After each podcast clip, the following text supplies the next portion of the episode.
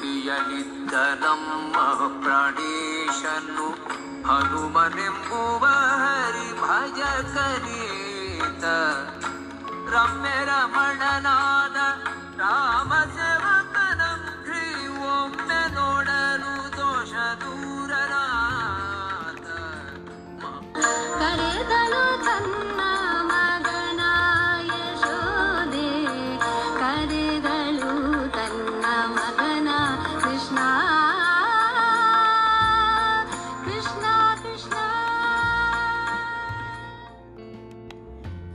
ಶ್ರೀನುಡಿಯ ಬಳಗಕ್ಕೆ ಸ್ನೇಹಪೂರ್ವಕವಾದ ಸ್ವಾಗತ. ಹೇಗಿದ್ದೀರಿ ಎಲ್ಲರೂ ಮೇಲಿನ ಎರಡು ಸೊಗಸಾದ ದೇವರನಾಮಗಳನ್ನು ಕೇಳಿದ್ರಲ್ವಾ? ದೇವರನಾಮಗಳು ಅಂದ ತಕ್ಷಣ ನಮಗೆ ನೆನಪಾಗೋದು ಪುರಂದರದಾಸರು, ಕನಕದಾಸರು ಹಾಗೂ ಇನ್ನೂ ಕೆಲವು ದಾಸರುಗಳು. ಆದರೆ ಈ ದಾಸ ಸಾಹಿತ್ಯಕ್ಕೆ ಮಹಿಳೆಯರ ಕೊಡುಗೆ ಕೂಡ ಅಪಾರವಾಗಿದೆ. ಸುಮಾರು ಐದಾರು ಶತಮಾನಗಳ ಕೆಳಗೆ ಮಹಿಳೆಯರು ಸಾಹಿತ್ಯ ರಚಿಸೋದಕ್ಕೆ ಸಮಾಜದಲ್ಲಿ ಅಷ್ಟು ಪ್ರೋತ್ಸಾಹ ಇರಲಿಲ್ಲ. ಆದ್ದರಿಂದ ಹೆಚ್ಚಿನ ಮಹಿಳೆಯರು ಪುರುಷರ ಹೆಸರನ್ನ ತಮ್ಮ ಅಂಕಿತನಾಮವನ್ನಾಗಿ ಇಟ್ಕೊಂಡು ಬೇಕಾದಷ್ಟು ಹಾಡುಗಳನ್ನು, ದೇವರ ನಾಮಗಳನ್ನು ರಚಿಸಿದ್ದಾರೆ. ಹೀಗೆ ಎಲೆಮರೆ ಕಾಯಾಗಿ ಕೆಲಸ ಮಾಡ್ತಾ ಮೌನವಾಗಿ ತಮ್ಮ ರಚನೆಗಳಿಂದ ದಾಸ ಸಾಹಿತ್ಯವನ್ನು ಅಭಿವೃದ್ಧಿಪಡಿಸ್ತಾ ಬಂದ ಮೂರು ಅನರ್ಘ್ಯವಾದ ಸ್ತ್ರೀ ರತ್ನಗಳಿಗೆ ನಮ್ಮ ಕನ್ನಡದ ಕನ್ನಡಿಗಳು ಸರಣಿಯ ಇಂದಿನ ಸಂಚಿಕೆ ಅರ್ಪಿತ. ಇವರಲ್ಲಿ ಕನ್ನಡದ ಪ್ರಥಮ ಹರಿದಾಸ ಮಹಿಳೆ ಅನ್ನಿಸ್ಕೊಂಡಿರೋರು ಗಲಗಲಿ ಅಕ್ಕ ಅಥವಾ ಗಲಗಲಿ ಅವನವರು. ಇವರ ಕಾಲಮಾನ ಸಾವಿರದ ಆರುನೂರ ಎಪ್ಪತ್ತನೇ ಇಸ್ವಿಯಿಂದ ಸಾವಿರದ ಏಳ್ನೂರ ಅರವತ್ತನೇ ಇಸ್ವಿವರೆಗೆ. ಇವರ ಮೂಲ ಹೆಸರು ರಮ. ಇವರು ಕೊಪ್ಪಳ ಜಿಲ್ಲೆಯ ಭೋಗಾಪುರ ಗ್ರಾಮದಲ್ಲಿ ಹುಟ್ಟಿದವರು. ಭೋಗಾಪುರದ ವಿಲೇಜ್ ಅಕೌಂಟೆಂಟ್, ಗ್ರಾಮ ಲೆಕ್ಕಿಗನ ಮಗಳು ಇವರು. ಮುಂದೆ ರಮ ಗಲಗಲಿ ವಂಶದ ಮುದ್ಗಲಾಚಾರ್ಯ ಅನ್ನೋರನ್ನ ಮದುವೆ ಆದರು. ಗಲಗಲಿ ಮನೆತನದಲ್ಲಿ ಎಲ್ಲರೂ ವಿದ್ವಾಂಸರೇ. ಗಲಗಲಿ ಪಂಡಿತರು ಅಂತಲೇ ಪ್ರಸಿದ್ಧಿಯಾಗಿದ್ದರು ಅಂಥ ಒಬ್ಬ ಪಂಡಿತರಾದ ಮುದ್ಗಲಾಚಾರ್ಯರನ್ನ ಮದುವೆ ಆದಾಗ ರಮಾಗೆ ಹನ್ನೆರಡು ವರ್ಷ ವಯಸ್ಸು, ಮುದ್ಗಲಾಚಾರ್ಯರಿಗೆ ಬರೀ ತೊಂಬತ್ತೈದು ವರ್ಷಗಳು. ಹೌದು, ನೀವು ಸರಿಯಾಗೇ ಕೇಳಿಸ್ಕೊಂಡಿದ್ದೀರಿ. ಹನ್ನೆರಡು ವರ್ಷದ ಬಾಲೆಯನ್ನು ತೊಂಬತ್ತೈದು ವರ್ಷದ ವಯೋವೃದ್ಧರಿಗೆ ಕೊಟ್ಟು ಮದುವೆ ಮಾಡಿದ್ರು. ಮುದ್ಗಲಾಚಾರ್ಯರು ರಮಾ ತಂದೆಗೆ ಸಾವಿರದ ಇನ್ನೂರು ಬೆಳ್ಳಿ ನಾಣ್ಯಗಳನ್ನು ಕನ್ಯಾಶುಲ್ಕವನ್ನು ಕೊಟ್ಟು ರಮಾನ ಮದುವೆ ಆದ್ರಂತೆ. ಆದರೆ ಮದುವೆ ಆದ ಕೇವಲ ಎಂಟು ದಿನಗಳಿಗೆ ಮುದ್ಗಲಾಚಾರ್ಯರು ದೇವರ ಪಾದ ಸೇರಿಕೊಂಡ್ರು. ಪ್ರಪಂಚ ಅಂದರೆ ಏನು ಅಂತ ಆಗ್ತಾನೆ ಅರ್ಥ ಮಾಡ್ಕೊಳ್ತಾ ಇದ್ದಂಥ ಮುಗ್ಧ ಬಾಲಕಿ ರಮಾ ತನಗೆ ಬಂದ ಪರಿಸ್ಥಿತಿಯಿಂದ ಧೈರ್ಯಗೆಡಲಿಲ್ಲ ಕೊರಗ್ತಾ ಕೂತ್ಕೊಳ್ಳಿಲ್ಲ. ತಮ್ಮ ಮನಸ್ಸನ್ನ ದೇವರ ನಾಮಗಳ ಕಡೆಗೆ, ಧರ್ಮಶಾಸ್ತ್ರಗಳನ್ನು ಕಲಿಯೋದ್ರ ಕಡೆಗೆ ತಿರುಗಿಸಿದ್ರಂತೆ. ಊರವರೆಲ್ಲರಿಗೂ ತಮ್ಮ ಕೈಲಾದ ಸಹಾಯ ಮಾಡ್ತಾ ಎಲ್ಲರಿಂದನೂ ಪ್ರೀತಿಯಿಂದ ಗಲಗಲಿ ಅಕ್ಕ ಅಂತ ಕರೆಸ್ಕೊಂಡ್ರು. ಮುದ್ಗಲಾಚಾರ್ಯರಿಗೆ ಐದು ಬೆಳೆದು ನಿಂತ ಗಂಡು ಮಕ್ಕಳಿದ್ರಂತೆ ಆ ಐದು ಜನ ಮಕ್ಕಳು ಈ ತಮ್ಮ ಪುಟ್ಟ ತಾಯಿಗೆ ಧರ್ಮಶಾಸ್ತ್ರದ ಅಧ್ಯಯನದಲ್ಲಿ ಸಹಾಯ ಮಾಡಿದ್ರು. ಗಲಗಲಿ ಅಕ್ಕ ರಮೇಶ, ರಮಿಯರಸು ಅನ್ನೋ ಅಂಕಿತ ನಾಮದಿಂದ ಬೇಕಾದಷ್ಟು ದೇವರ ನಾಮಗಳನ್ನ ಮತ್ತು ಗೌರಿ ಪೂಜೆ ಹಾಡು, ಆರ್ತಿ ಹಾಡು, ಬೀಗರ ಹಾಡು, ಮುಯ್ಯದ ಹಾಡು ಈ ರೀತಿ ಸಂಪ್ರದಾಯದ ಹಾಡುಗಳನ್ನು ರಚಿಸಿದ್ರು. ಇವರ ರಚನೆಗಳಲ್ಲಿ ನವರಸಗಳೂ ಇದ್ರೂ ಅವೆಲ್ಲವೂ ಭಕ್ತಿ ಅನ್ನೋ ಕುಲುಮೆನಲ್ಲಿ ಬೆಂದು ಪಾವನವಾಗಿ ಬಂದಂತೆ ಕಾಣಿಸ್ತಾ ಇತ್ತಂತೆ. ಇವರು ಬರೆದ ಸುಮಾರು ಇನ್ನೂರ ಅರವತ್ತ್ಮೂರು ಹಾಡುಗಳು ಈಗ ಲಭ್ಯ ಇದೆ. ಆದರೂ ಇವರ ಸಾಹಿತ್ಯದ ಬಗ್ಗೆ ಇನ್ನೂ ಆಳವಾದ ಸಂಶೋಧನೆಗಳು, ಅಧ್ಯಯನಗಳು ನಡೀಬೇಕಾಗಿದೆ. ಗಲಗಲಿ ಅಕ್ಕ ಧರ್ಮಶಾಸ್ತ್ರಗಳನ್ನು ಚೆನ್ನಾಗಿ ಕಲಿತುಕೊಂಡು, ಕರತಲಾಮಲಕ ಮಾಡಿಕೊಂಡು, ಧಾರ್ಮಿಕ ಚರ್ಚೆಗಳಲ್ಲಿ, ಚರ್ಚಾ ಸ್ಪರ್ಧೆಗಳಲ್ಲಿ ಭಾಗವಹಿಸ್ತಾ ಇದ್ರು. ಅಷ್ಟೇ ಅಲ್ಲ ತಮಗೆ ಶಾಸ್ತ್ರಗಳನ್ನು ಕಲಿಯೋದಕ್ಕೆ ಸಹಾಯ ಮಾಡಿದ ತಮ್ಮ ಐದು ಜನ ಮಕ್ಕಳುಗಳಿಗೆ ಚರ್ಚಾ ಸ್ಪರ್ಧೆಗಳಲ್ಲಿ ಗೆಲ್ಲೋದಕ್ಕೂ ಸಹಾಯ ಮಾಡಿದಾರಂತೆ. ಒಂದು ಸಲ ಪುಣೆನಲ್ಲಿ ಉತ್ತರ ಭಾರತ ಮತ್ತು ದಕ್ಷಿಣ ಭಾರತದ ಪಂಡಿತರ ಸಮ್ಮೇಳನ ನಡೀತಾ ಇತ್ತು. ಅಲ್ಲಿ ಆಯೋಜಿಸಿದ್ದ ಒಂದು ಚರ್ಚಾ ಸ್ಪರ್ಧೆಯಲ್ಲಿ ದಕ್ಷಿಣ ಭಾರತದ ಪಂಡಿತರು ಸೋಲೋ ಸ್ಥಿತಿಗೆ ಬಂದ್ಬಿಟ್ಟಿದ್ರಂತೆ. ಆಗ ಗಲಗಲಿ ಅಕ್ಕ, ಧರ್ಮಶಾಸ್ತ್ರದಲ್ಲಿ ಬರೋ ಕೋಟೆ ಪ್ರಮೇಯ ಅನ್ನೋ ಒಂದು ಸಮಸ್ಯೆನ ಬಿಡಿಸಿ ಅದರಿಂದ ಉಂಟಾಗಬಹುದಾದ ಪ್ರಶ್ನೆಗಳಿಗೂ ಪರಿಹಾರವನ್ನು ಸೂಚಿಸಿ ದಕ್ಷಿಣ ಭಾರತದ ಪಂಡಿತರು ಗೆಲ್ಲೋ ಹಾಗೆ ಮಾಡಿದ್ರಂತೆ. ಇದನ್ನು ನೋಡಿ ಪುಣೆಯ ಬಾಜಿರಾವ್ ಪೇಶ್ವೆ ಅವ್ರಿಗೆ ತುಂಬ ಸಂತೋಷ ಆಯ್ತಂತೆ. ಅವರು ಗಲಗಲಿ ಅಕ್ಕಂಗೆ ಜಯಪತ್ರ ಕೊಟ್ಟು ಸನ್ಮಾನ ಮಾಡಿದ್ರು.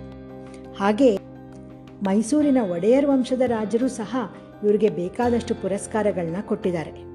ಇವರು ತಮ್ಮ ಕೊನೆ ದಿನಗಳನ್ನು ಬಾಗಲಕೋಟೆ ತಾಲೂಕಿನ ಜಮಖಂಡಿ ಹತ್ರದ ಶೂರಪಾಲಿ ಅನ್ನೋ ಗ್ರಾಮದಲ್ಲಿ ತಮ್ಮ ಪೂರ್ವಜರ ಮನೆಯಲ್ಲಿ ಕಳೆದ್ರಂತೆ.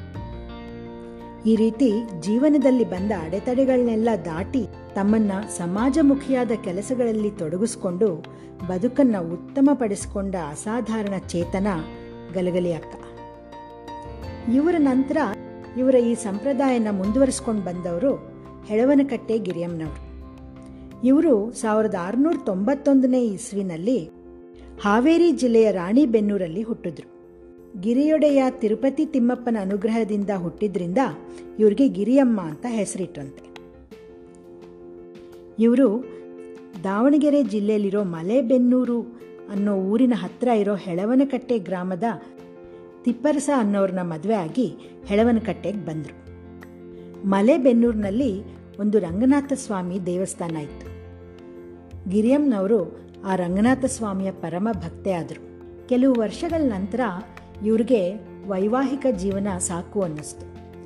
ಇವರು ತಮ್ಮ ಪತಿಗೆ, ನಾನು ಇನ್ನು ಈ ರೀತಿ ಜೀವನ ನಡೆಸಲಾರೆ, ದಯವಿಟ್ಟು ಈ ಸಂಸಾರದ ಬಂಧನದಿಂದ ನನಗೆ ಮುಕ್ತಿ ಕೊಡಿ ಅಂತ ಕೇಳಿಕೊಂಡು ಪತಿಗೆ ಇನ್ನೊಂದು ಮದುವೆ ಮಾಡಿಸಿ ತಾವು ಸನ್ಯಾಸಿ ಜೀವನ ನಡೆಸೋದಕ್ಕೆ ಶುರು ಮಾಡಿದ್ರು.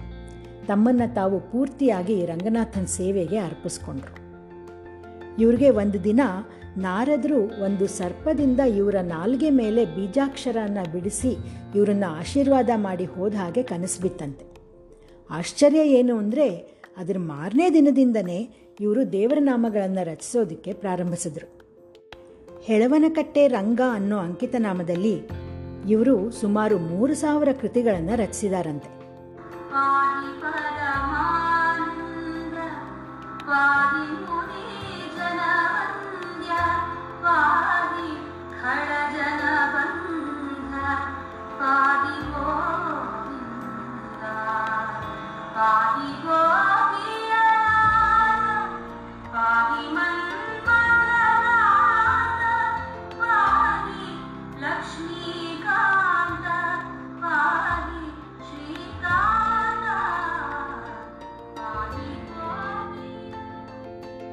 ಒಂದು ಸಲ ರಾಘವೇಂದ್ರ ಸ್ವಾಮಿ ಮಠದ ಸುಮತೀಂದ್ರ ತೀರ್ಥರು ಮಲೆಬೆನ್ನೂರಿನ ರಂಗನಾಥ ದೇವಸ್ಥಾನಕ್ಕೆ ಬಂದರು. ಆವತ್ತಿನ ದಿನ ಹೆಳವನಕಟ್ಟೆ ಗಿರಿಯಮ್ಮನವರ ಭಿಕ್ಷೆ ಇತ್ತು. ಪೂಜೆ, ಮಂಗಳಾರತಿ ಎಲ್ಲ ಆದಮೇಲಿಂದ ಸುಮತೀಂದ್ರ ತೀರ್ಥರು ತೀರ್ಥ ಪ್ರಸಾದ ಕೊಡೋದಕ್ಕೆ ಗಿರಿಯಮ್ಮನವ್ರನ್ನ ಕರೆದರು. ಆಗ ಆ ದೇವಸ್ಥಾನದ ಅಧಿಕಾರಿಗಳು ಗಿರಿಯಮ್ಮನವ್ರಿಗೆ ಮಕ್ಕಳಿಲ್ಲದೆ ಇರೋದ್ರಿಂದ ಅವರು ಸುಮತೀಂದ್ರರಿಂದ ತೀರ್ಥ ತಗೊಳ್ಳೋಕ್ಕೆ ಯೋಗ್ಯರಲ್ಲ ಬೇಡ ಅಂತ ಹೇಳಿದ್ರಂತೆ. ಆದರೆ ಸುಮತೀಂದ್ರರು ಅದಕ್ಕೆ ಒಪ್ಪಲಿಲ್ಲ ಗಿರಿಯಮ್ಮನವ್ರದ್ದೇ ಭಿಕ್ಷೆ ಆದ್ದರಿಂದ ಅವರು ತೀರ್ಥ ಪ್ರಸಾದ ತಗೊಳ್ಳೇಬೇಕು ಅಂತ ಆಗ್ರಹಿಸಿ ಕರೆದರು.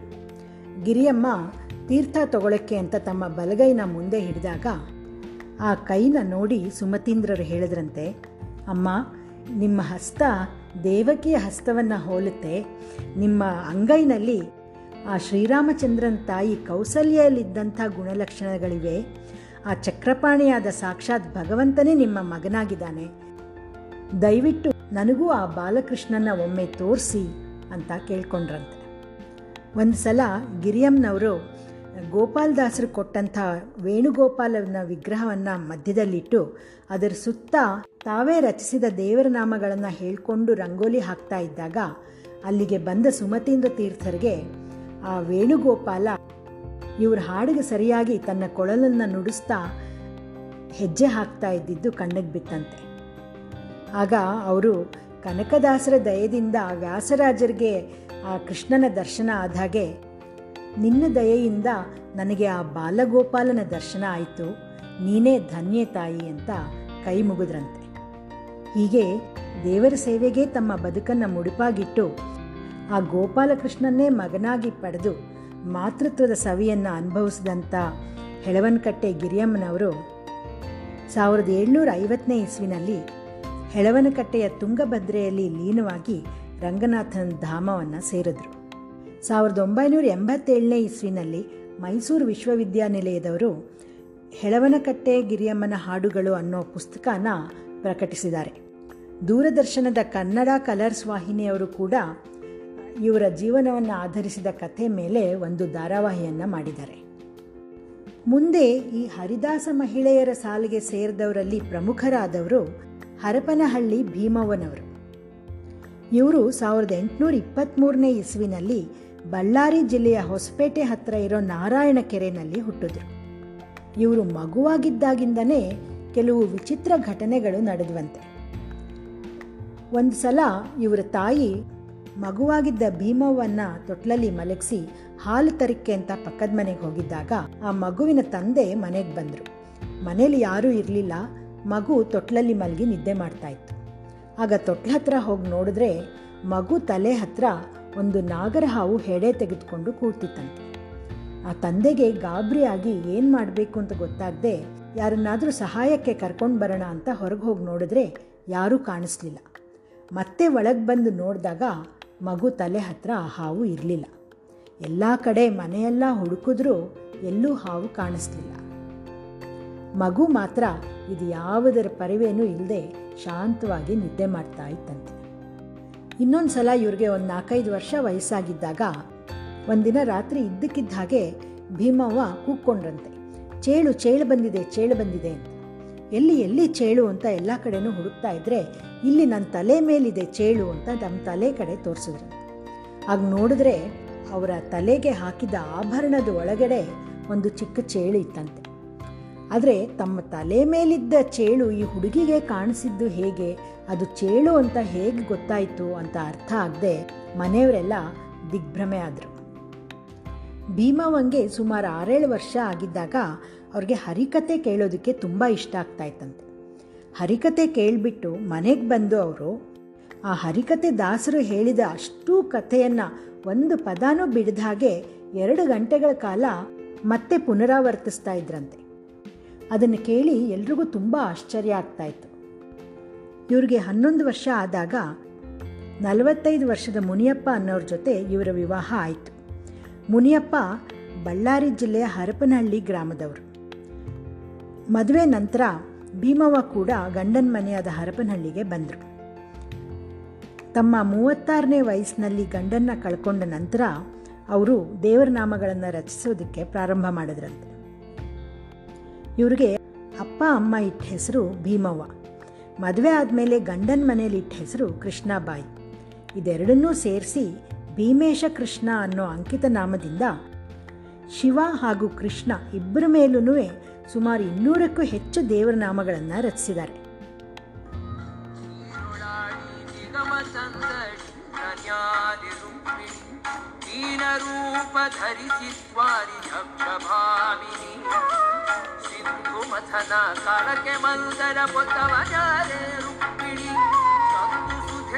ಸುರರಿ ಕೆರೆದ ಶುಭ್ರನ್ಯಾದಿ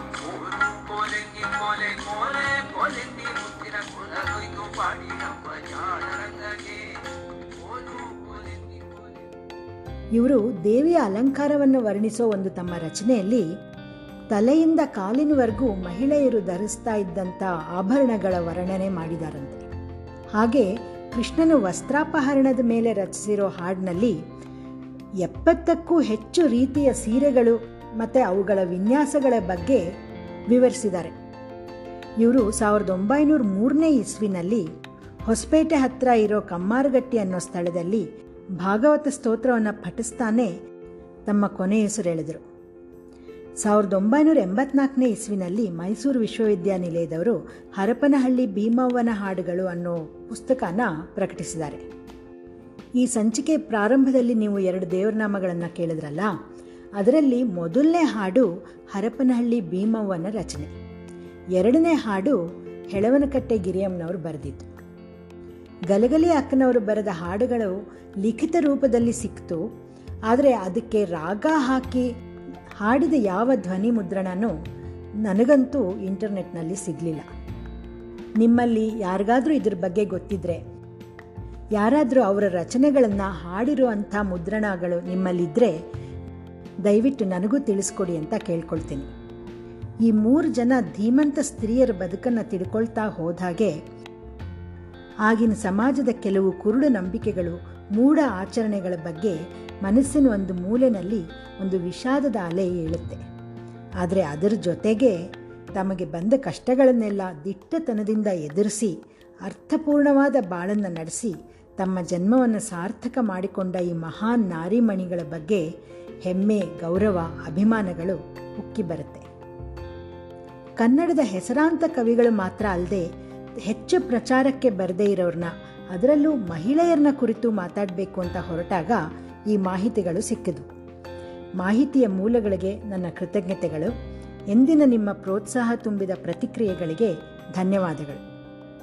ಹೀಗೆ ಸಾವಿರಾರು ಜನರು ಜಾತಿ, ಮತ, ಲಿಂಗ, ಅಂತಸ್ತುಗಳ ಭೇದ ಇಲ್ಲದೆ ಕನ್ನಡಕ್ಕಾಗಿ ಕೆಲಸ ಮಾಡಿದ್ದಾರೆ, ಈಗಲೂ ಮಾಡ್ತಿದ್ದಾರೆ, ಮುಂದೆನೂ ಮಾಡ್ತಾ ಹೋಗ್ತಾರೆ. ಅವರೆಲ್ಲರಿಗೂ ಕೋಟಿ ಕೋಟಿ ಪ್ರಣಾಮಗಳು. ಕೆಲವು ದಿನಗಳ ನಂತರ ಶ್ರೀನುಡಿಯಲ್ಲಿ ಮತ್ತೊಂದು ಹೊಸ ವಿಷಯದ ಜೊತೆಗೆ ಮತ್ತಷ್ಟು ಹೊಸ ಸಂಚಿಕೆಗಳನ್ನ ತಗೊಂಡು ನಿಮ್ಮ ಮುಂದೆ ಬರ್ತೀನಿ.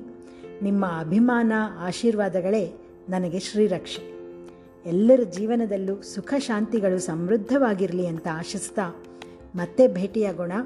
ನಮಸ್ಕಾರ.